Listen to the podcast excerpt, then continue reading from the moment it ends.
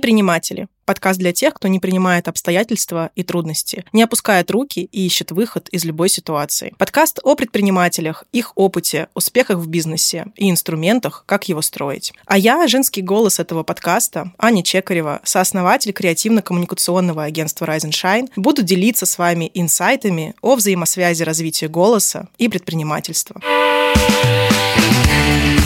В пятом блоке марафона мы говорили о цифровом бизнесе, о том, каким станет будущее IT-сектора, каким изменениям стоит готовиться предпринимателям в ближайшее время и как к ним мягче адаптироваться.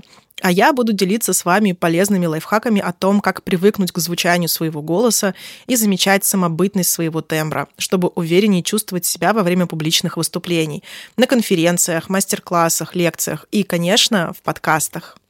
Сложно представить современный бизнес без элементов цифровизации. И именно программа поддержки цифровизации малого и среднего бизнеса поможет поддержать ваше дело в настоящее время. В частности, в рамках инициативы можно получить 50% скидку на российский софт.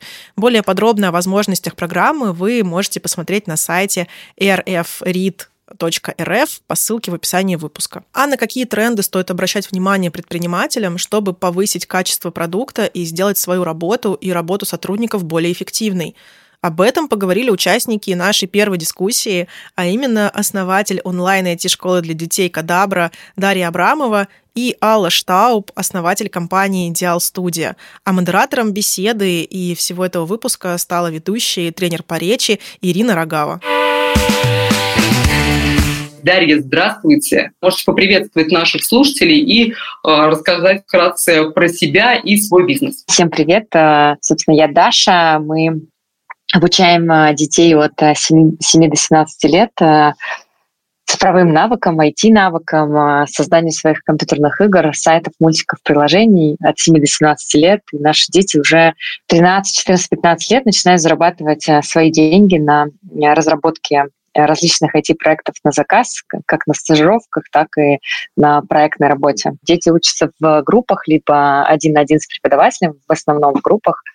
Сейчас а, учатся дети а, из 19 стран, но это все дети русскоязычные. Супер, спасибо большое вам за такую инициативу, очень важная. Следующий наш участник беседы, нашей дискуссии – это Алла Штауп, основатель компании «Идеал Студия». Всем добрый день, рада слышать. Я 12 лет занимаюсь и живу в IT-сфере, в 19 лет попала, в общем-то, всю свою жизнь проработала именно в сфере IT, маркетинга, digital. У меня компания а, занимается разработкой сайтов, занимается маркетинговыми услугами, комплексными маркетинговыми стратегиями для различных бизнесов. Также мы занимаемся внедрением CRM, автоматизацией, и есть несколько своих продуктов в связи с последним последними событиями для предпринимателей, для собственников бизнеса, которые помогут заменить, заменить те продукты, те программы, которые ушли с нашего рынка.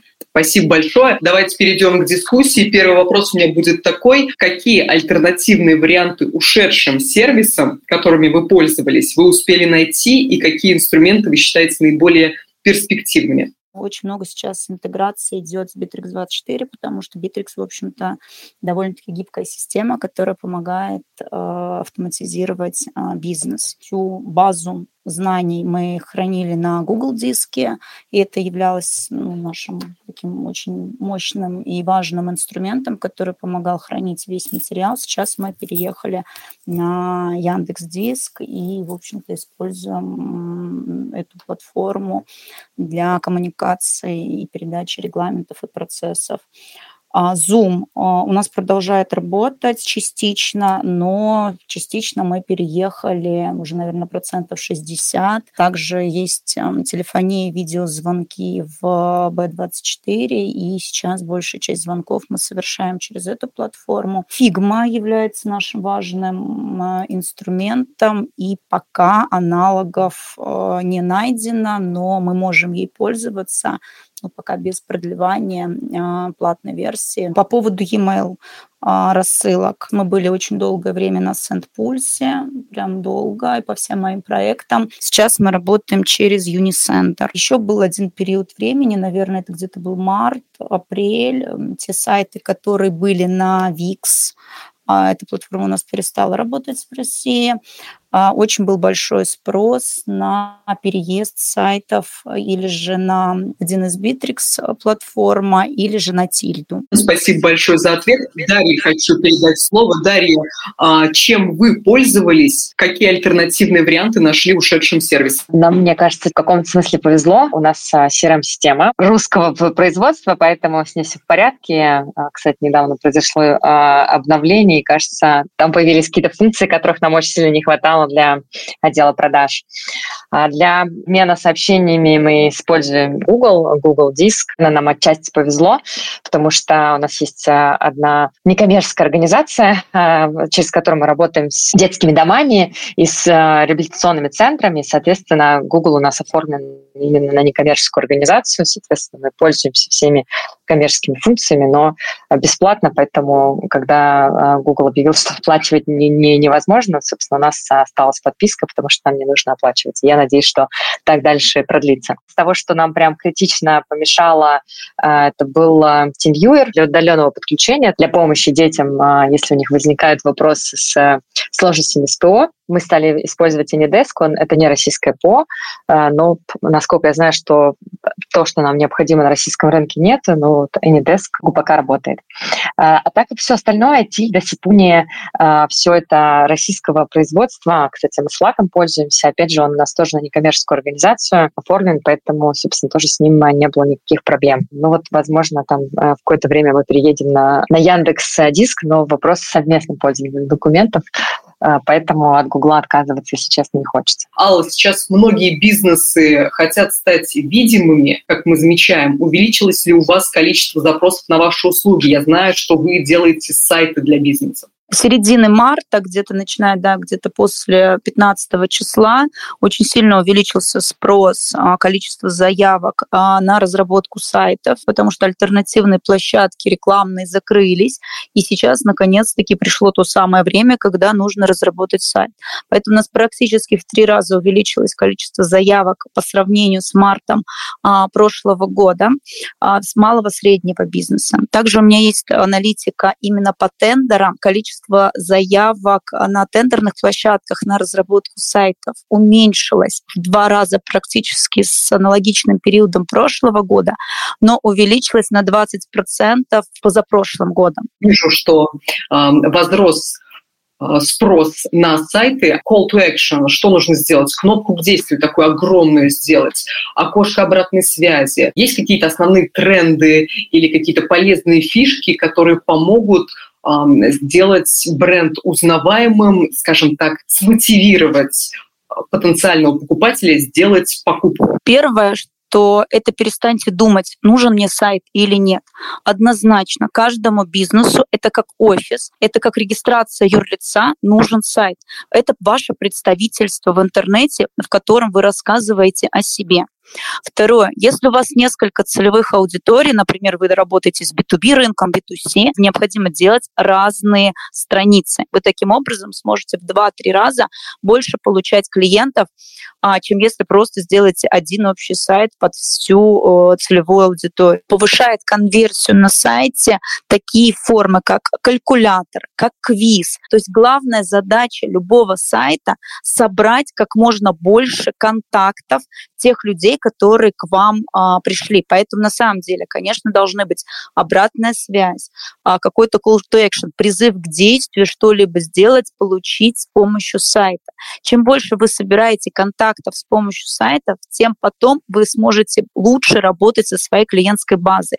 То есть на эту же клиентскую базу настраивать рекламу, этой же клиентской базы отправлять какие-то рассылки. То есть важно собирать актив. Ну и плюс то самое направление, как SEO, которое умирало и которое хранили, то есть это продвижение в Яндексе, оно опять возродилось. Это всегда будет помогать а, привлекать а, клиентов и увеличивать продажи с вашего сайта. Спасибо большое, это действительно очень полезно. Думаю, что наши слушатели э, прислушаются к этому. Вопрос ко всем. Как вы думаете, что будет востребовано у бизнеса в будущем? Какие сферы, связанные, естественно, с цифровизацией, с нашей темой, будут перспективны? Мне сразу приходит в голову, что, а, например, у нас а, ребята в Кадабре разрабатывают игры на профессиональном движке для разработки игр Unity или Unreal Engine, и это тоже не российские не российские движки. Было бы неплохо сделать или разработать игровые движки, потому что игры — это огромный рынок и довольно большие деньги. И у нас есть точно игроки на российском рынке, которые довольно хорошо на глобальном рынке представлены, много а, зарабатывают, и, собственно, явно у них есть экспертиза, чтобы такой движок сделать а, на российском рынке. Мы для обучения детей программированию используем известные довольно игры, как Roblox и Minecraft. Они сейчас недоступны в российских сторах, а, но в целом как бы ими легально можно спокойно и пользоваться. Почему я про них вспомнила? Потому что несколько пришло ко мне системных интеграторов, которые спросили, а можно ли какую-то Э, классную учебную платформу разработать в России для школьников, для того, чтобы они там также вовлеченно занимались и могли, собственно, учиться цифровым навыкам, как они это делают сейчас в Roblox и Майнкрафте. И мой, например, там ответ – нет, учебную платформу, ну, то есть учебных платформ у нас, наверное, достаточно, и, может быть, они там дальше будут появляться, но суть-то Roblox и Майнкрафта в том, что это базовая не учебная платформа, а как раз-таки, наоборот, игры, э, которые том числе используется и для обучения, действительно круто сделано. И поэтому дети вовлекаются сюда не потому, что это там, э, учебная платформа, а в том, что это игра, э, в которой им нравится достигать результатов, и для того, чтобы сделать, например, на базе Roblox свою игру, они э, изучают программирование, изучают 3D-моделирование, э, развивают пространственное, логическое мышление, э, но их цель не получить знания, как на любой учебной платформе, неважно, там российская она или не российская, а их цель сделать свою игру или получить какие-то достижения. Как бы у нас все с образованием довольно неплохо, я имею в виду с дополнительным образованием, с учебными платформами, а вот э, Э, то, что сделали на Западе, это игры или там игровой движок, который позволяет э, и вовлекать детей, э, и при этом учить, и там игровой движок, и зарабатывать огромное количество денег, и использовать движок как платформу для разработки других игр, это, конечно, прям явно очень перспективно э, и очень может в будущем сильно окупиться. Ваш ответ понятен. За играми будущее. Алла, что вы думаете? Какие сферы, связанные с цифровизацией, будут перспективны? Я думаю, что однозначно будет развиваться все возможные программы на базе искусственного интеллекта, потому что ну, для тех же компаний очень важно будет оптимизировать расходы, оптимизировать и улучшать качество работы бизнеса и как раз все возможные сферы сервисы с помощью искусственного интеллекта, они будут помогать компаниям автоматизировать работу и улучшать качество, потому что кредо сегодняшнего бизнеса однозначно это повышение качества. Человеческий фактор всегда есть человеческий фактор, и искусственный интеллект — это то, что должно и будет развиваться. И если с точки зрения бизнеса, я бы здесь еще добавила любые сервисы по автоматизации, по аналитике, а, которые собирают данные, которые показывают в виде единых дашбордов, а, цифры, показатели. Мы вынуждены будем больше экономить, мы вынуждены считать деньги, кто еще их не начал считать, и это получать эти все цифры и данные максимально быстро для принятия управленческих решений. И сейчас у нас э, слабый еще а, рынок э, программ, связанный именно с автоматизацией и с аналитикой данных. То есть мы выяснили, что за играми у нас будущее, за автоматизацией, повышением качества, за аналитикой, за сбором а, большого количества данных. Но мы также помним, что дети — это будущее. Вернемся Дарье. Дарья, вы основатель детской IT-школы, вы обучаете детей IT-специальностям. И скажите, пожалуйста, увеличился ли запрос в вашу школу в связи с тем, что профессия айтишника стала очень-очень перспективной? Но у нас, как там у, много, у многих бизнесов, а, а, с новыми клиентами случился а, огромный провал, начиная с марта, и, в общем-то, мы до сих пор его еще не вернули на прежний э, уровень января-февраля. Но при этом увеличился э, органический трафик, э, то есть увеличились э, клиенты, которые пришли э, ну, бесплатно или условно бесплатно через э, поисковую рекламу в Яндексе, прям по прямым запросам э, программирования для детей или прям конкретно Кадабра. То есть у нас увеличилось количество бесплатных или э, более целевых, наверное, пользователей э, относительно того, что было э, там, в феврале, в январе и даже относительно того, что происходило у нас в высокий сезон э, в сентябре, в октябре, в ноябре.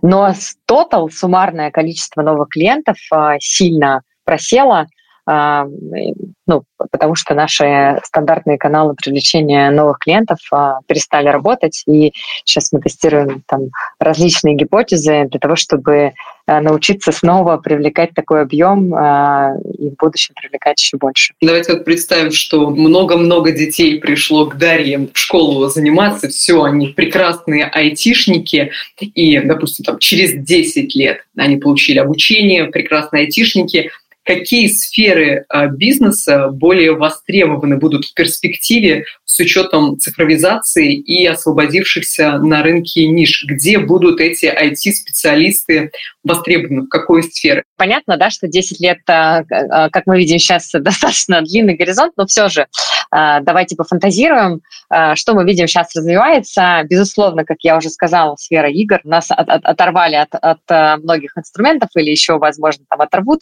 Соответственно, сфера игр однозначно будет востребована и я сейчас говорю не только про игры там, мобильные и веб, а я даже говорю и про метавселенную.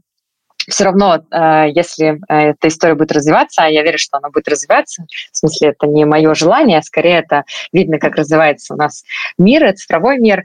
Э, соответственно, это там 3D-модельеры, э, программисты, э, как Алла сказала, специалисты, э, разработчики искусственного интеллекта и прочее, различные гаджеты виртуальной реальности до полной реальности, то есть это инженеры, там и программисты. Очень сильно, кстати, будет двигаться история с как раз дизайном, с 3D-дизайном, потому что в метавселенной нужно разрабатывать огромное количество различных 3D-объектов, и будут всякие там модельеры в онлайне, Э, и прочее. А, Еще одна сфера, она имеет отношение к метавселенной, это вообще Web 3.0, э, который сейчас э, в мировом индустрии набирает обороты. Я уверена, что это все равно даже там, при какой-то полном отрыве от мира это нас точно не обойдет стороной. Слишком много у нас э, программистов в стране, в хорошем смысле. Я имею в виду людей с техническим бэкграундом, у нас сильная математика, соответственно, это все, что связано с крипто. Я думаю, что у нас когда-то эту э, историю на уровне ЕЦБ определят криптография, возможно, какие-то новые еще криптовалюты будут. Алла, буквально две самые э, сферы прогрессивные, как вы думаете? Ну, я больше даже по аналитике смотрю. Одни из самых высоких зарплат – это мобильные разработчики на сегодняшний день. А, ну, веб-разработчики тоже, мобильные разработчики, разработчики игр. Хорошо, прям очень высокие зарплаты. И, и очень сложно найти сейчас а, этих людей. И DevOps-инженеры, то есть, да, это связующие с звено, и этих людей тоже, ну, довольно-таки высокий спрос и высокие зарплаты. Но самое главное, джунов на рынке на сегодняшний день они есть. А вот медлов, а, их очень мало. В марте, прям коротко, немного, я так как связана с рынком аутстафа, а в марте увеличилось а, ну, количество людей, которых можно было купить, можно было найти группы целые. Сейчас опять на рынке большая нехватка а, именно middle и middle плюс а, программистов. Подведу небольшой итог. Как я и говорила, сложно представить любой современный бизнес без элементов цифровизации, диджитализации. И а, те поинты, которые мы сейчас услышали с вами в нашей дискуссии, говорят о том, что цифровизация продолжится. В общем, ждем, надеемся и верим, что российский IT-сектор окрепнет и принесет пользу бизнесу. Предприниматели обсудили высокий спрос на программистов в самых разных сферах и предположили, какие задачи бизнеса смогут решать цифровые технологии в ближайшем будущем. Но, безусловно, главная цель этих технологий – помочь предпринимателю поскорее вывести свой бизнес на высокий уровень, где никакие сложные процессы не помешают главному идеям. Ведь именно идеи лучше всего отражают идентичность предпринимателя. Кстати, как и голос. Но не всегда бывает легко привыкнуть к тому, как мы звучим, и нередко мы удивляемся, когда слышим свой голос в записи. Есть простое упражнение, для которого вам понадобится один простой цифровой прибор, а именно диктофон. Записывайте короткие отрывки своей речи, а потом прослушивайте их. Не стоит начинать со сложных бизнес-тем. Пусть это будут мысли об утренних новостях, о погоде, о том, как прошел вчерашний день. Чем проще, тем лучше. Включите запись и прослушайте ее до конца. Возможно, звучание вашего голоса вам все еще не понравится. Это нормально. Нам всем нужно время, чтобы привыкнуть и принять свой голос. Делайте это упражнение хотя бы два раза в неделю, и вы заметите, как будет меняться ваша реакция и ваше восприятие. И, конечно, ваш голос будет совершенствоваться от записи к записи. А как развивать себя и своих сотрудников в бизнесе, используя цифровые инструменты? Об этом расскажет Тамара Кочарова, SEO проекта Training Space. Я на самом деле не только SEO а, платформы для корпоративного синхронного образования в России, а, который мы создали и работает в топ там, 500 российских корпорациях. Вот. Я на самом деле а, предприниматель более 10 лет. Я co-founder компании «Облако Групп». Мы более 10 лет делаем digital HR продукты для как раз нашего, ну, нашего крупного российского международного сектора. Вот. Я вхожу в топ-100 женщин российского венчура по версии Rusbase 2020, мама троих потрясающих пацанов, вот, и плюс в простонародье меня называют digital-фея EdTech а в России, так как вы гуру EdTech, я думаю, что расскажете нам, как создаются digital-продукты, которые влияют на экономию времени, средств и бизнеса, насколько это важно, как это сделать и как вообще а, обучать свою команду и зачем это нужно делать, как это делать эффективно. А, да, Ирин, спасибо. На самом деле для меня очень важно, чтобы все, что я говорила, было очень практически и действительно применимо для тех э, потрясающих людей, э, которые сейчас э, слушают слушают нас. Я на самом деле а, ну, действительно, с одной стороны, более 10 лет э, создаю EdTech-продукты и исключительно только в области B2B. То есть, грубо говоря, про цифровизацию в обучении, развитие людей я могу говорить часами, и, возможно, кому-то будет интересно в целом понимать, а как создавать такие продукты, даже если вы внутри in-house э, компании работаете, или если вы предприниматель, который хочет на рынке создать EdTech-продукт для корпорации – как это делать, э, как это делать с душой, с любовью, и прежде всего делать продукт, который не просто экономит деньги компании, потому что я уверена, что многие из вас э, согласятся, что цифровизация – это не про экономию.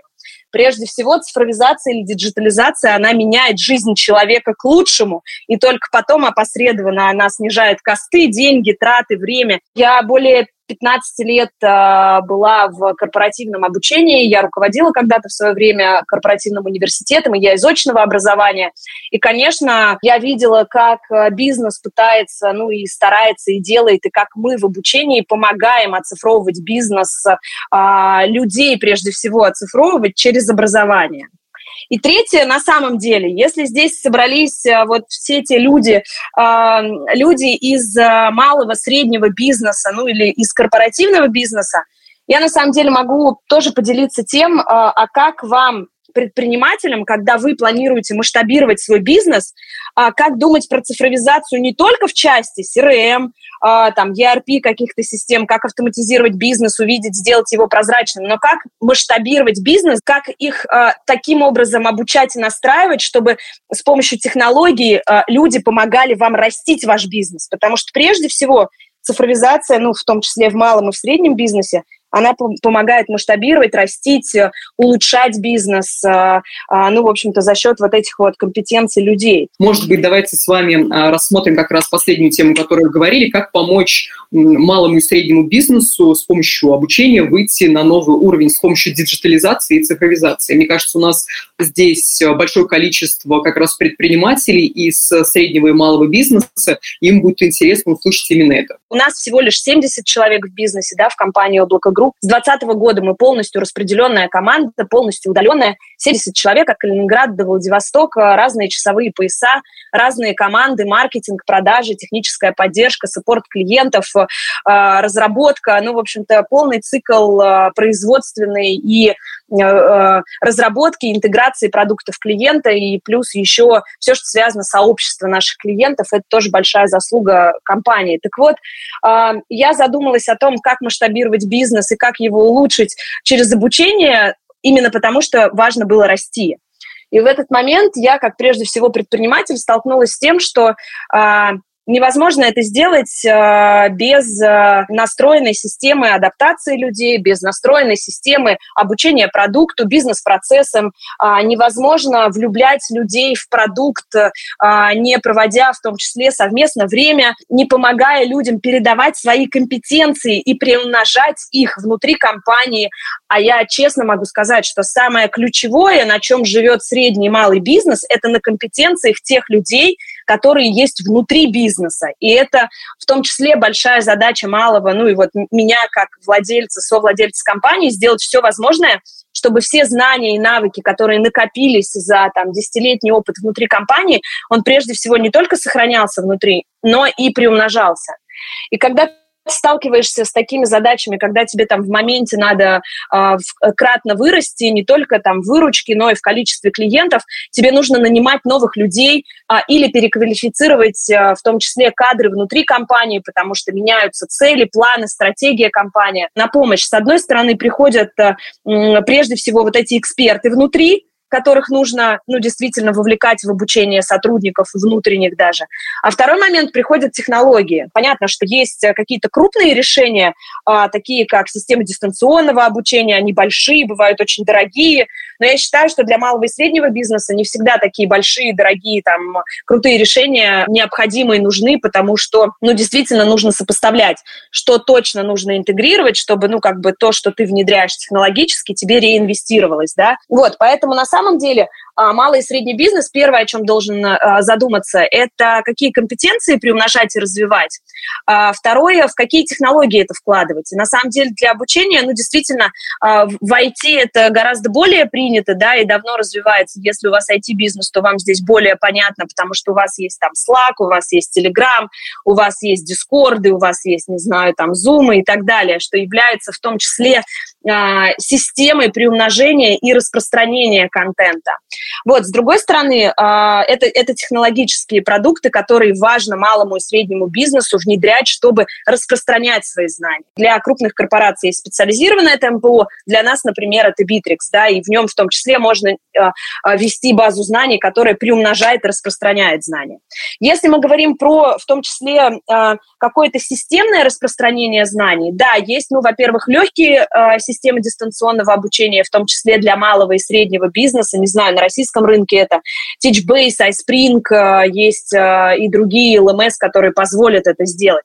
И туда стоит идти, потому что в любом случае вам нужно создать определенного типа контент, который туда надо положить, и в том числе проверить знания или там обновить их, или, ну, в общем-то, чтобы масштабировать, нужно действительно использовать хотя бы маленькую, но там LMS для того, чтобы эти знания туда положить. В моем случае, ну, в, в моем бизнесе, да, там в, в облако групп нам гораздо проще, потому что мы владельцы сами тренинг спейса, вот, продукта, который частично там отвечает за микрообучение блок, да, и мы на нем в том числе обучаем своих сотрудников, и нам в этом плане повезло, да, и мы используем свою же технологию для того, чтобы обучать.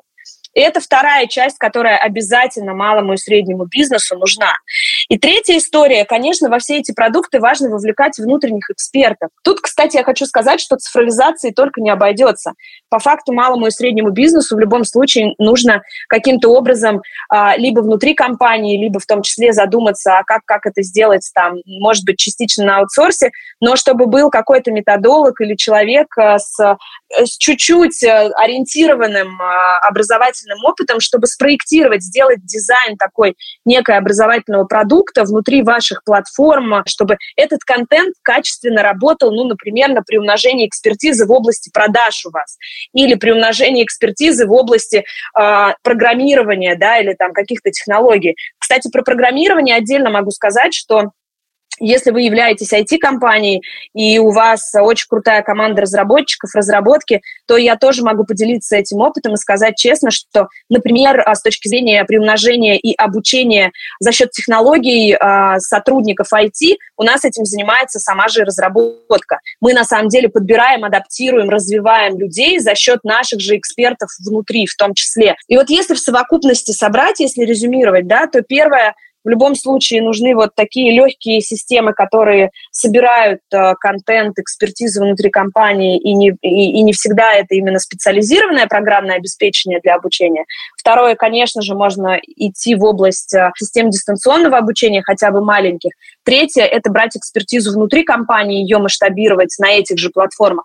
А, ну и четвертое, конечно же, сейчас э, очень сильно возрастают технологии, которые позволяют peer-to-peer обучаться друг об друга, да, человек об человека в малом э, бизнесе. Э, это делается за счет Дискорда, за счет Зума, за счет каких-то таких сервисов, где вы хотя бы немного разговариваете, видите, слышите друг друга. Конечно, в крупном бизнесе это делается ну, за счет таких платформ, как разрабатываем мы, там такого тренинг-спейса, да. Почему? Потому что вовлекать в онлайне и вообще на расстоянии людей в бизнес и приумножать эту компетенцию, конечно же, асинхронно невозможно. И еще раз повторюсь, почему мы, например, продажи переводим в CRM, а не ведем продажи, даже я малый бизнес веду не в Excel, а веду в CRM, потому что цифровизация позволяет мне не просто сделать дешевым ну, как какой-то процесс или э, сэкономить на чем-то. Прежде всего, технологии позволяют мне делать процессы прозрачными, масштабируемыми.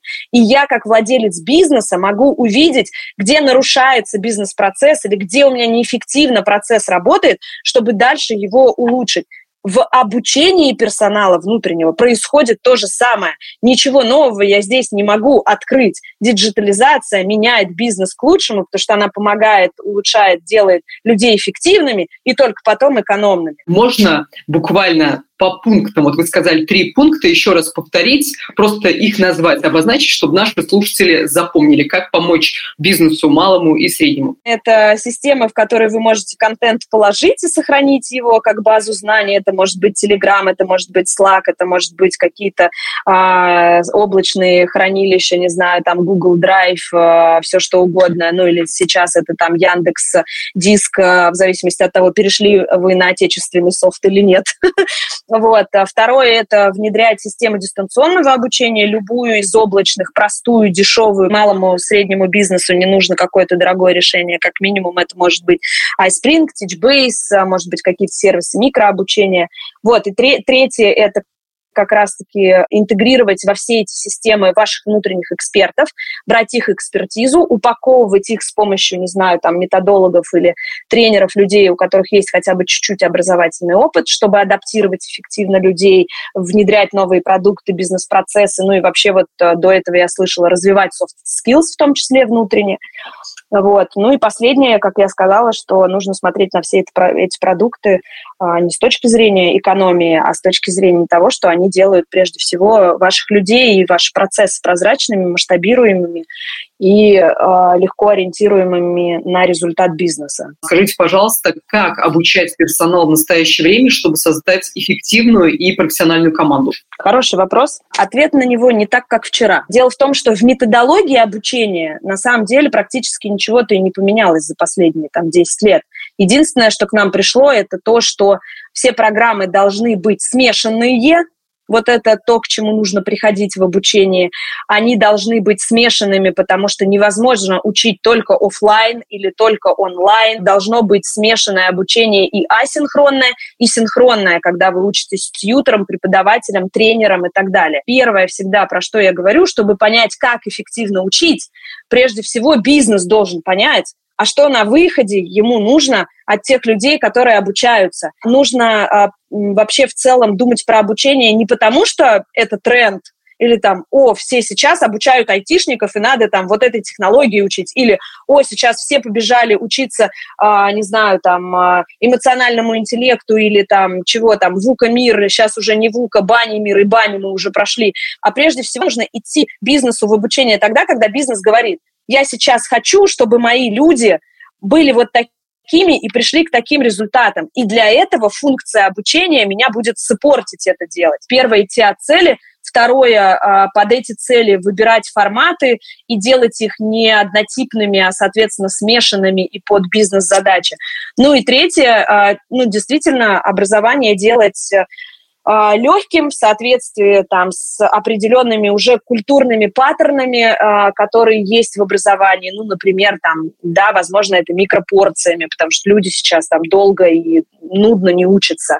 А чтобы это был какой-то продукт, ну, такой lifelong learning, это очень круто, когда ты обучаешься в контексте своего бизнеса и делаешь это не раз в год, а постоянно, постоянно с помощью там проектов, продуктов, э, не знаю, образовательного контента, и вот это обучение тебя окружает. Отлично, спасибо большое, Тамар. У нас такой информативный очень блок прошел. Узнали, как и для чего обучить свой персонал, а, идти от цели, выбирать форматы, делать образование легким, а также мы узнали, как выйти на новый уровень малому и среднему бизнесу. Спасибо большое, что дали практически такую полную инструкцию. Итак, чтобы развиваться всесторонне, хорошо бы организовать для себя именно многокомпетентное обучение. Также важно ярко представить себе, каким именно набором качеств и навыков должны обладать члены вашей команды, чтобы вместе вы могли вывести компанию на новый уровень. Как только вы увидите цель, вы увидите и путь к ней. Также с голосом. Чтобы принять свое звучание, вы можете ориентироваться на людей, чья речь вам кажется приятной. Прослушивайте их выступления и обращайте внимание на детали. С какой скоростью они разговаривают, с какой интонацией, какая у них динамика, какой шаг в речи вы не заметите, как станете заимствовать самые удачные, по вашим же ощущениям, приемы, даже те же интонации. И вскоре ваша речь покажется вам более гармоничной, более мягкой, и мотивация участвовать в публичных выступлениях у вас сильно вырастет. А как мы знаем, и публичные выступления, и записи — это часть жизни предпринимателей достаточно активная и важная. А о том, какие шаги помогут поддержать мотивацию команды в бизнесе, рассказала Ольга Уфимцева, создательница сервиса Homester, сервиса для поиска работодателей и специалистов для работы на удаленной основе. Я занимаюсь удаленкой уже больше 12 лет. У меня все компании были выстроены удаленно. И вот первая компания, мой первый бизнес, да, который я запускала в 2010 году в городе Екатеринбурге, он тоже был выстроен полностью удаленно. Но это не потому, что я знала какие-то схемы и механизмы, а это больше была вынужденная мера, потому что у меня не было бюджета, и я там пыталась его как-то сократить.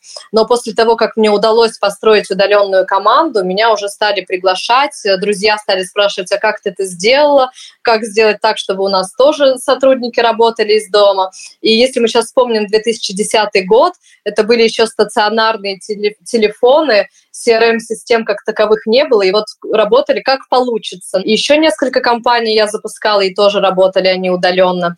И в 2019 году я как раз решила автоматизировать весь свой опыт и создать вот такой сервис homester.pro, где работодатель может быстро нанимать удаленных сотрудников. Удаленные соискатели могут находить себе работу гораздо быстрее, чем просто на других сайтах. Сколько у вас сотрудников, и, как я понимаю, не все у вас на удаленке? Да, все на удаленке. А, сейчас порядка 12 человек. Менеджеры по продажам, есть IT-специалисты, проект-менеджер, э, рекрутеры. Скажите, пожалуйста, с какими основными трудностями вы лично сталкиваетесь при работе с удаленными сотрудниками и как их решают? Работодатели очень, очень часто к нам приходят как раз в сервис за сотрудниками. И часто э, мы нанимаем сотрудников, которые не разделяют ценности работодателя работодателя. А, и бывает такое, что нанимаем сотрудников, не опираясь на то, да, на каком сейчас находится этапе развития компании. Потому что если у нас стартап, то нам нужны люди, которые не работали, например, в больших стабильных компаниях. А, и если наоборот у вас большая стабильная компания, то вряд ли подойдут люди, которые работали и которые хотят работать в стартапе, да, которые готовы там 24 на 7, у них множество творческих идей, и они хотят их как-то а, воплощать в жизнь. Следующее. А, нет внятной мотивационной системы. Человек приходит, ему говорят, ну вот сейчас ты поработаешь вот так вот, э, э, там у тебя оклад 20 тысяч рублей, и я через это проходила, я так нанимала людей, да, в самом начале, когда э, нужно было тушить какие-то пожары, затыкать дыры, вот у меня менеджер уволился, я там не смотрю, какие у него ценности, какие у него цели, соответствуют ли они моей компании, да, подойдет ли этот человек, я быстро его нанимаю, говорю, вот у тебя там заработок заработная плата 20 тысяч рублей, а как она складывается, там в перспективе посмотрим. Потом он начинает работать, и мы понимаем, что ну что-то не то, что-то даже он на такую заработную плату не работает. Поэтому даже энергетика руководителя может не помочь э, в долгосрочной перспективе сохранить ценные кадры. Поэтому очень важно, чтобы все мотивационные системы, они были прозрачными, и каждый человек мог посчитать свою заработную плату. Технические, э, вот э, опять, если возвращаемся там, к 2010 году, к 2012, когда не было возможности внедрять и IP-телефонию, и э, CRM-систему. Ну, сейчас много таких возможностей, есть из чего выбирать, и можно подобрать, и это очень важно то, что тоже приходит сотрудник, и ему говорят, вы будете работать со своего мобильного телефона. И он как? Так.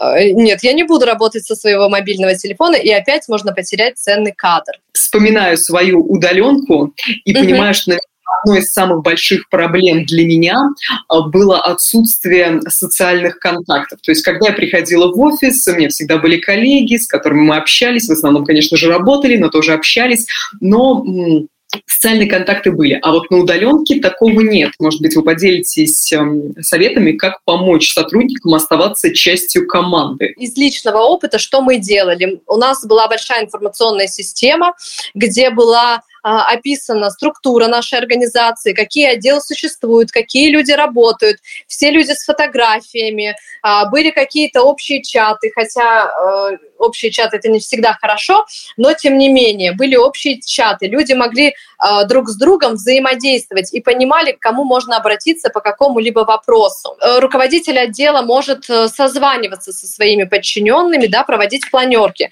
Это тоже очень хорошо влияет, хвалить э, говорить о результатах, наоборот, может быть, какая-то конструктивная э, критика, что-то. Ну, то есть, чтобы человек понимал, что он не один, что у него там есть и руководитель, у него есть и коллеги, с которыми он может пообщаться. Ну, вот тоже из личного опыта мы внедряли конкурсы, и люди были на одной волне, вместе пытались прийти к какому-то результату и к командному, и к личному. И это тоже э, человек видит, что он не один, и, и у него интересы еще больше становятся. Ему хочется что-то делать совместно с командой работой. Такой момент, сейчас перескочим немножко а, в период пандемии тоже, а, не знаю, как сейчас, кстати, возможно, тоже такое есть, но у многих урезали часть заработка, и это как бы достаточно сильно демотивирует. Может быть, вы поделитесь лайфхаками какими-то или способами, как это решить, как работает мотивация финансовая на удаленных сотрудников. Могут быть разные способы, да, в зависимости от того, про какой отдел мы говорим. Ну, то есть, что сделали, когда переводили людей на удаленку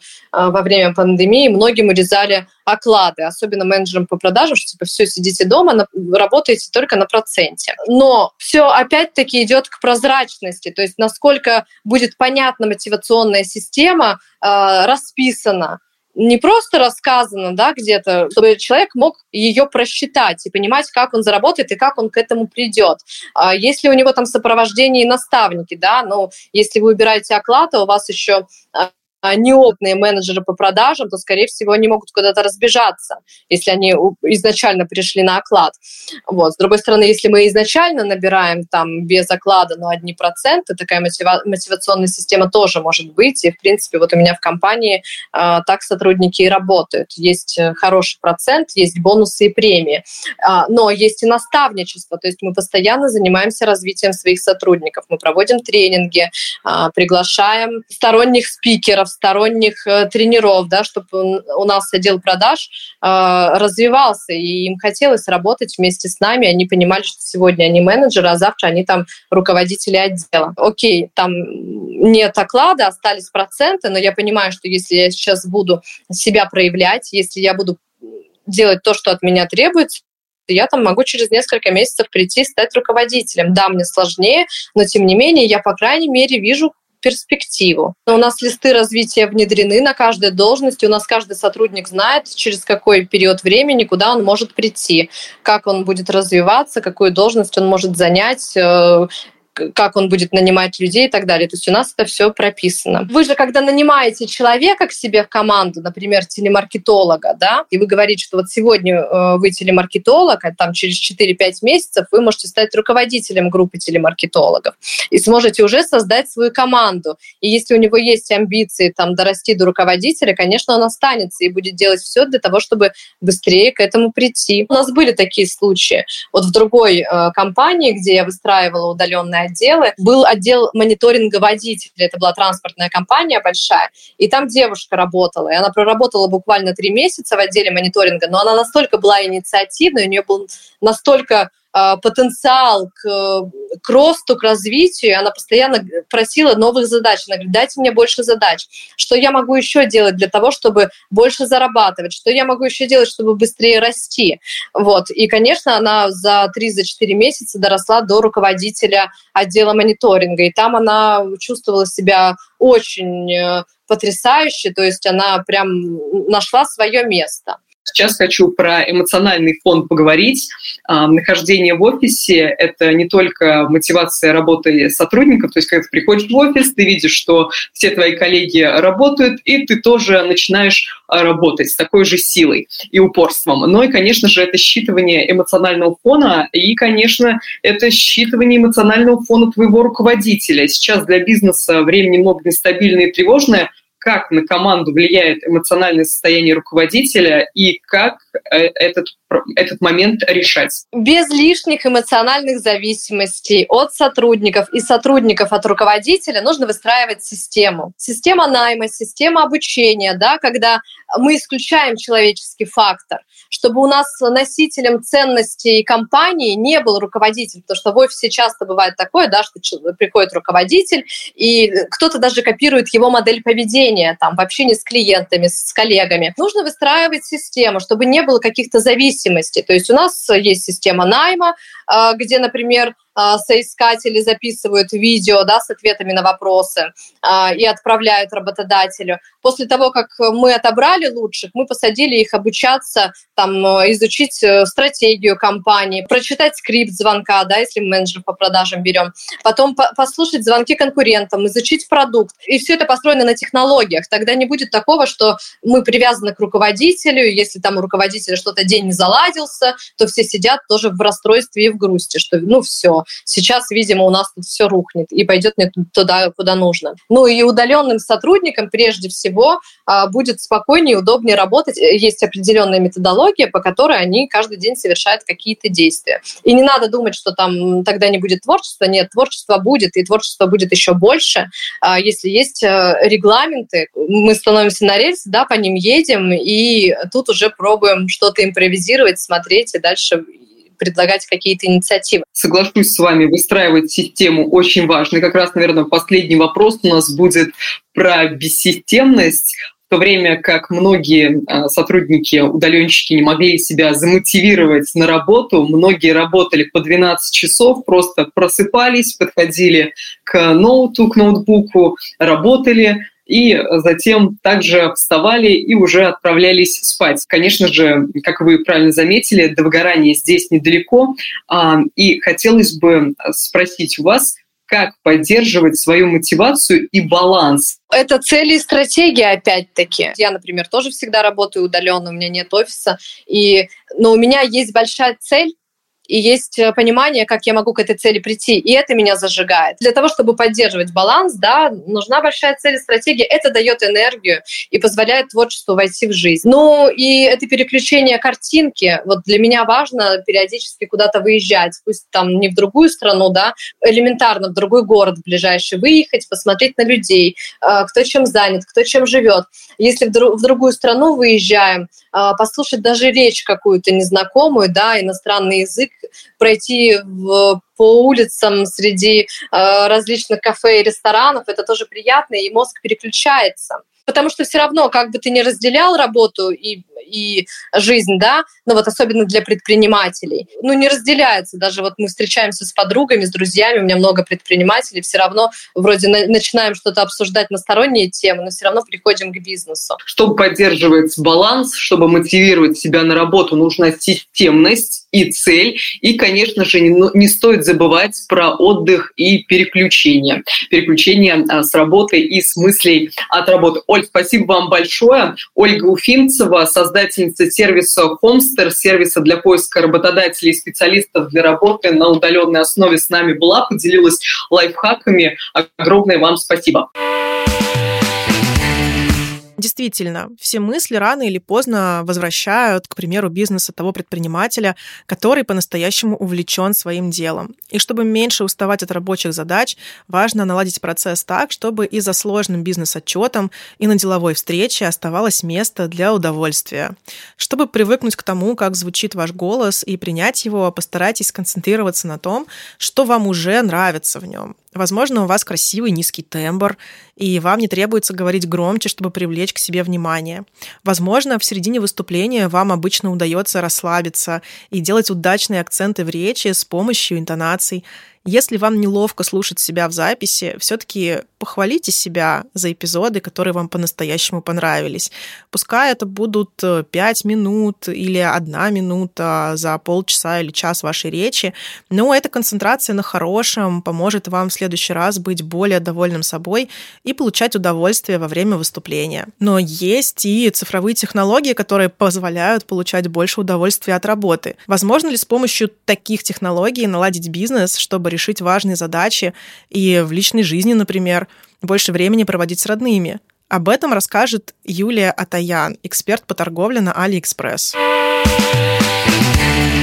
Я бы хотела рассказать даже, не знаете, не столько кейс, сколько очень жизненную историю, которая произошла конкретно в моей семье и которая позволила нашей семье непосредственно э, уйти в онлайн. Для каждого человека есть э, свое место, где ему комфортно работать. И не все себя видят в онлайне, да, так же, например, вот я, например, больше себя не вижу в офлайне. Хотя не так давно и, в принципе, большую часть своей жизни, конечно же, как и все мы, я отработала в офлайне. Больше это, конечно, касается мужа, потому что его именно работа напрягала нас больше всего, потому что э, Руслан работал у меня э, на больших стройках инженером по снабжению и работал на вахтах. И виделись мы с ним вот реально 3-4 раза в год. И, конечно, у нашей семьи был большой запрос, во-первых, на то, чтобы а, либо он смог переехать и жить, мы хотя бы жили в одном городе, либо вот настолько мы очень устали от этих командировок, переездов и всего остального, что мы хотели работать дома, без а, привязки к какому-то конкретному месту и так далее. Получилось сделать это совершенно неожиданно. Конкретного плана по переходу в онлайн у нас не было на тот момент. И э, говорят, что не бывает счастливых случайностей, да, вы все равно к любой счастливой случайности вы так или иначе идете. Вот так, наверное, произошло и с нами. Руслан был в отпуске, в один из очередных просто э, своих отпусков. Он приехал домой и э, помогал мне. У меня было свое агентство по продвижению в Инстаграм, и я э, помогала своему клиенту организовать фотосессию. Клиент был фабрика одежды из Иванова, и Руслан мне просто помогал учиться физически, там, принеси, иди, подай и так далее. И когда он обратил внимание на одежду, которую мы отснимали для Инстаграма, да, для того, чтобы сделать контент, он спросил, слушай, а сколько это стоит? И когда я назвала ему цену, он говорит, ой, а цена прям вот категория Алиэкспресс, прям один в один. А они продаются на Алиэкспресс? Я помню, что я тогда сказала, ну, слушай, мы же не китайцы, как же мы можем продавать на Алиэкспресс, мы же российские, да, предприниматели. Вот. Но Руслан говорит, я вот слышал, что буквально, буквально недавно на Алиэкспресс стало возможным а, выходить российским продавцам. И так как делать ему в отпуске было особо нечего, у него было много свободного времени, он сел и начал просто интересоваться этой темой. Действительно оказалось, что можно было открыть магазин на Алиэкспресс, даже если вы не китайский производитель или предприниматель. И э, мы договорились с фабрикой, для них это тоже был интересный эксперимент. Они сказали, окей, конечно, мы не представлены на Алиэкспресс, пожалуйста, вот вам товар, дали нам очень хорошие коммерческие условия, и мы стартанули. На тот момент, конечно, Алиэкспресс был совершенно другой, не, не, не такой, как сейчас. Половина инструкции была на китайском языке, мы переводили Google переводчиком всеми возможными способами, методом научного тыка и так далее. Но, тем не менее, магазин мы где-то за неделю открыли, смогли в него загрузить товар. И я сделала, в принципе, то, что обычно делают инстаграм-маркетологи. Я привела трафик, договорилась на коллаборацию с блогерами, и мы сделали буквально за 4 дня 200 продаж. Ну, Руслан не вернулся на вахту. То есть следующее, следующее его действие было, он написал заявление на увольнение, и мы остались развивать этот магазин. А, так, на работе с нашим магазином, мы работали вначале с нашим магазином, он был один на тот момент, и начала рождаться наша методика продвижения магазинов, потому что гайдов не было. Не было на тот момент в Алиэкспресс ни отдела обучения, не было базы знаний, не было их прекрасных курсов продаж, которые есть сейчас. Не было ничего. Личный кабинет полупереведенный с русского на китайский. И, соответственно, всем предпринимателям предлагалось да, взять флаг в руки, скажем так, повесить барабан на шею и своими силами что-то делать. И мы действительно изучали площадку с нуля, вот прям вот видели, как она меняется вместе с нами. И э, в какой-то момент э, мы добились такого успеха, что Алиэкспресс нас заметил. То есть наш магазин из всего российского пула магазина, магазинов на тот момент очень сильно выделялся, очень сильно выстрелил. На тот момент был такой статус, когда вас в Алиэкспресс приглашают э, войти в пул магазинов Tmall, это вот русскоязычный сегмент магазинов. Нам выделили дополнительный маркетинговый бюджет на развитие нашего магазина – и, э, конечно, все заиграло совершенно другими красками, и совершенно по-другому стал строиться наш бизнес. Всех интересовал секрет этого успеха, как это у нас получилось. И это вылилось в второе направление бизнеса, потому что мы поняли, что есть такой запрос на рынке, уже мы не могли его проигнорировать, и открыли агентство по открытию и продвижению магазинов на Алиэкспресс. И через 4 э, буквально месяца существования агентства мы сделали наши первые кейсы, сделали несколько клиентских проектов и получили статус официального сервисного партнера – Алиэкспресс. Ну, собственно говоря, в этом статусе мы сейчас уже и работаем. Своих магазинов у нас уже четыре, но могу э, сразу сказать, что э, не тестируем разные ниши, как многие разные предприниматели. Какие-то ниши у нас получается да, продвигать, какие-то ниши стреляют, какие-то нет. Очень а, зависит и от специфики товара, и от специфики маркетплейса. Но постоянно находимся в поиске а, новых решений, новых интересных алгоритмов. Все, что получается у нас, в наших магазинах, все это мы реализовываем в магазинах наших клиентов. В принципе, работа с маркетплейсами – это, конечно, прекрасная возможность для вас уйти а, в онлайн, если у вас есть такая потребность. Когда мы открывали свой самый первый магазин, мы э, решили, что вот если уж уходить в онлайн, то уходить полностью в онлайн. Мы так выстроили бизнес-процессы, что мы не прикасались к товару, который у нас продавался в магазине все логистические манипуляции, все делал поставщик.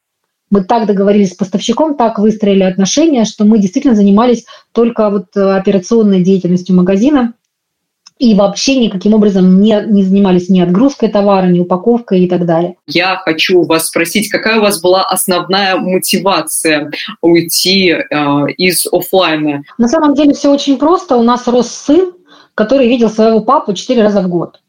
И, конечно же, вот я не знаю, какая должна быть еще круче этой мотивации, мне кажется, невозможно придумать с момента вот полностью нашего ухода в онлайн, с того момента, как мы занимаемся а, этим бизнесом, я умудрилась а, забеременеть, родить второго сына, и мы вообще ни разу не потеряли рука с пульса, даже не соскользнула, потому что онлайн-бизнес позволяет, не позволил мне не уходить в декрет, вообще не выпадать из рабочего процесса и э, совершенно спокойно продолжить, скажем так, развития нашей семьи. Как вы думаете, какая мотивация есть у бизнеса уйти э, из офлайна в онлайн? И вообще, ну, стоит ли всем бизнесам это делать, например, цветочный магазин? Я думаю, что э, сейчас, вот в нынешнее время, э, уход в онлайн может для некоторых бизнесов стать как э, такая, знаете, опора за спиной. Вот я приведу один очень простой пример. У меня есть знакомая, которая занимается выпечкой пряников на дому домашний кондитер. И э, знаете, как она ушла в онлайн? Потому что ну, домашний кондитер всегда ограничен своим городом, да, она же продает свою продукцию жителям города. И она научилась пряники продавать по интернету, отправлять их по почте в другие города. И она перестала вообще зависеть от того, в каком городе она живет. Да? Там, я не знаю, это маленький город или большой город, неважно. Она продает свои пряники практически везде, на, на всю Россию. И, кстати, выставила их на маркетплейсах, что тоже вот помогло ей, э, мы с ней как раз по этому поводу консультировались. Даже если вы делаете букеты, то выход в онлайн может для вас открыть совершенно неожиданные горизонты. Может быть, какие-то живые букеты вряд ли вы отправите там по почте в другой город, но вы сможете научиться делать какой-то такой ассортимент, который выдерживает транспортировку, и перестанете зависеть от своего города вообще. Потому что так живем мы, да, все мы больше времени проводим в сети, чем офлайн. И, соответственно, всю информацию, которую мы получаем в окружающем мире, о товарах и услугах, мы тоже получаем из интернета. А что должен учесть бизнес, если он все-таки решил перейти в онлайн? Какие, может быть, этапы должен работать? В первую очередь э, нужно понять э, своего покупателя, и в первую очередь нужно понять, э, зачем люди будут покупать этот продукт в онлайн. Если вы продаете одежду и продаете ее онлайн, вы должны понимать, почему покупатель придет и купит ее в интернет-магазине или на маркетплейсе, вместо того, чтобы пойти в любой торговый центр да, примерить ее вживую и сделать покупку офлайн. И второй момент, самый главный, где брать трафик, какие источники трафика будут подходить конкретно для вашего продукта, какая у вас целевая аудитория и какие источники трафика вы будете использовать. Вот здесь уже тут очень сильно зависит от того, какой у вас продукт, чем вы занимаетесь, это услуга или это какой-то живой товар. Соответственно, трафик у вас будет приходить из разных источников, из разных каналов. Очень часто попытки перевести бизнес в онлайн проваливаются именно на этапе трафика, потому что когда вы работаете офлайн, вы привыкли, что трафик приходит к вам, ну, скажем так, какими-то традиционными методами, да, люди узнают об этом, какая-то сарафанка работает, или, может быть, какая-то там вывеска сработала и так далее. Здесь в онлайне у вас, с одной стороны, больше возможностей, больше аудитории, но и меньше возможностей до этой аудитории достучаться, потому что вы не сможете выйти в интернет и прокричать о себе. Да, это физически невозможно. Нужно придумывать тот канал трафика, по которому люди будут приходить и находить именно ваш продукт или услугу. Поэтому здесь переход бизнеса из офлайна в онлайн – это не быстрый, скажем так, и не легкий процесс. И вот опять же, если вы э, занимаетесь каким-то живым товаром, почему одно из самых простых решений – это выход на маркетплейсы. Там у вас уже точно есть понимание – как себя представить. Там уже есть определенные маркетинговые инструменты, которые могут сработать, и вам не нужно делать все заново. А скажите, какие возможности открываются перед компанией, которые решили а, перевести себя в онлайн? Ну, кроме того, что а, ваши дети или ваши домочадцы будут почаще вас видеть. Ну, в первую очередь это возраста, рост доходов, потому что у вас возрастает ваша география, ваш рынок возрастает просто геометрическая прогрессия. Если вы работаете в офлайне, вы все равно ограничены какой-то географией, каким-то городом, да, какими-то ну, чисто физическими показателями. В онлайне у вас нет этого ограничения. Про рост доходов как раз э, вам задам вопрос. Прочитала о вас э, в вашем описании, что вы от двух э, соцзаказов до миллионного оборота дошли. Вот как совершить такой качественный скачок в онлайн-продажах, как вы? Большой комплекс мер по развитию магазина а, большая маркетинговая стратегия, которую мы разрабатывали, ряд инструментов, которые мы использовали, что-то придумали сами, какие-то инструменты, площадки использовали. То есть здесь, к сожалению, нет такого какого-то ответа, который я могла бы в одно предложение да, зафиксировать. Почему мы а, действительно вот так ну, да, будем говорить. Сыграло очень много факторов. И в первую очередь фактор, фактор роста маркетплейсов был немаловажным, потому что наш бизнес рос вместе с маркетплейсом, на котором мы его вели и рос объем трафика у Алиэкспресс, у них добавлялись маркетинговые инструменты, они стали больше обращать внимание на российских продавцов, помогать им. Скажем, не в последнюю очередь а, работа была проделана и самим маркетплейсом по поддержке нас, как российского селлера. Я поняла, что это большая работа, но, может, давайте поделимся а, инструментами, которые помогают лично вам. Все-таки секрет успеха в том, что нужно разобраться в специфике самого маркетплейса и разобраться в маркетинговых инструментах площадки, на которой вы работаете. Сейчас, тем более, когда мы ведем не только свои магазины, но и клиентские проекты, мы можем с уверенностью утверждать, что 90% неуспеха селлера на площадке, причем это не касается не только маркетплейса AliExpress, любого другого маркетплейса, что селлеры выставляют товар на маркетплейс, но не разбираются во всех алгоритмах действия площадки, не используют все маркетинговые инструменты. А просто выложить товар недостаточно. Если вы не привлечете к нему внимание, то, соответственно, у вас не будет продаж. И вот в этом была наша сильная сторона, потому что мы досконально разбирались с тем, какие инструменты есть на площадке, какие инструменты работают для того или иного ценового сегмента или для той или иной ниши, как эти инструменты можно комбинировать между собой. Наша сильная сторона как раз-таки в том, что мы много анализируем и досконально разбираемся в инструментах площадки. И последний вопрос, который хочу вам задать. Вы сказали, что вы сейчас работаете в нескольких нишах. В каких, если не секрет, и какие ниши на маркетплейсах сейчас востребованы. Может быть, наши слушатели тоже хотели давно зайти на маркетплейсы, но не знали, с чего начать, не знали, какую нишу выбрать. Может быть, сейчас вы им подскажете. В том направлении, где мы развиваемся, в первую очередь это ниша детские игрушки и косметика. И вот если говорить в частности об Алиэкспресс, вот эти две ниши, детские игрушки и косметика, очень хорошо сейчас чувствуют себя на маркетплейсе и э, очень успешно конкурируют, например, там, с теми же китайскими магазинами. И э, сказать, какие ниши востребованы в принципе на маркетплейсе, очень сложно, потому что все очень зависит от вашего товара, от его ценовой категории, насколько он уникален, насколько он, а, не знаю, насколько он востребован, да, насколько он конкурентоспособен. Здесь нет, к сожалению, какого-то единого рецепта успеха. Здесь нужно пробовать, тестировать, выходить, дерзать, да, если вы верите в свой товар, если вы верите в свой продукт, верите в услугу, которую вы оказываете, то у вас обязательно все получится. Спасибо большое, Юлия, за вашу историю, за ваш опыт. Думаю, что он многим был полезен. Цифровизировать свой бизнес можно, нужно и важно. Цифровизация не стоит на месте даже с уходом иностранных компаний русские аналоги развиваются, чтобы приносить пользу бизнесу. И вот про цифровизацию хотелось бы вставить здесь в этот блок. Будет уместным рассказать про инициативу Банка Открытия «Цифровой чекап». Это полезный инструмент, чтобы узнать, на каком уровне цифровизации сейчас ваш бизнес. Это подойдет и для тех, кто давно уже на рынке, и для тех, кто хочет ускорить рост, и для тех, кто только начинает свой путь в бизнесе и хочет укрепить позиции. Это дело буквально трех минут. Пройдите и узнайте, на каком уровне цифровизации ваш бизнес мы поговорили о том, как цифровые технологии становятся настоящим крепким партнером в бизнесе. Они помогают предпринимателям оптимизировать сложные процессы и не тратить на них лишние денежные и временные ресурсы, помогают концентрироваться на глобальных идеях, выполняя за предпринимателей рутинные задачи. И в конце концов помогают построить именно такой бизнес, о котором предприниматель, бизнесмен, основатель и мечтал при создании проекта. Женские голоса бизнеса, участницы участницы нашего подкаста поделились своим личным опытом, как грамотно сформулировать запрос, с которым может справиться именно технологичное решение, как ставить цели для себя и для своих сотрудников, и почему важно позволить себе получать от бизнеса удовольствие и не бояться менять его под себя. Наши лайфхаки о том, как принять свой голос, как он звучит, э, очень, надеемся, помогут вам чувствовать себя увереннее на любой бизнес-сцене, на любом бизнес-выступлении и на записи любого подкаста. О новых инсайтах от предпринимателей вы можете почитать в одноименном телеграм-канале. Подписывайтесь на телеграм-канал Непринимателей по ссылке в описании выпуска. А также, конечно, пишите комментарии, оставляйте отзывы и ставьте оценки на любых площадках, на которых вы нас слушаете. А мы двигаемся в следующий выпуск. Выпуск.